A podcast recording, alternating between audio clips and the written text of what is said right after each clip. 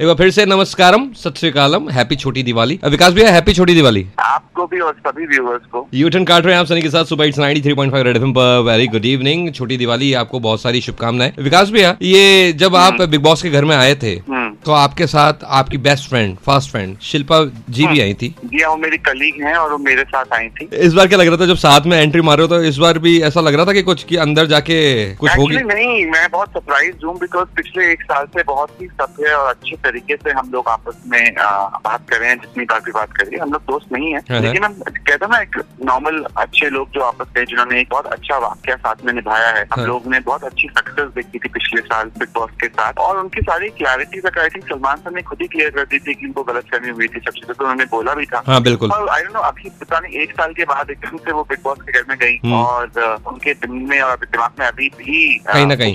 चीज़ें भरी हुई थी तो मुझे सरप्राइज़ लगा था बहुत ज़्यादा कि ऐसा क्यों बोल रही है। हाँ। उनका चॉइस है वो जो बोलना चाहे वो बोलते यार विकास भैया से एक सवाल करना है इनके ड्रेसिंग सेंस को लेकर जिसका मैं कायल हूँ मतलब इतना बड़ा फ़ैन हूँ ना कि बस पैसे नहीं है जेब में लेकिन उसके लिए यही रहना है आपको।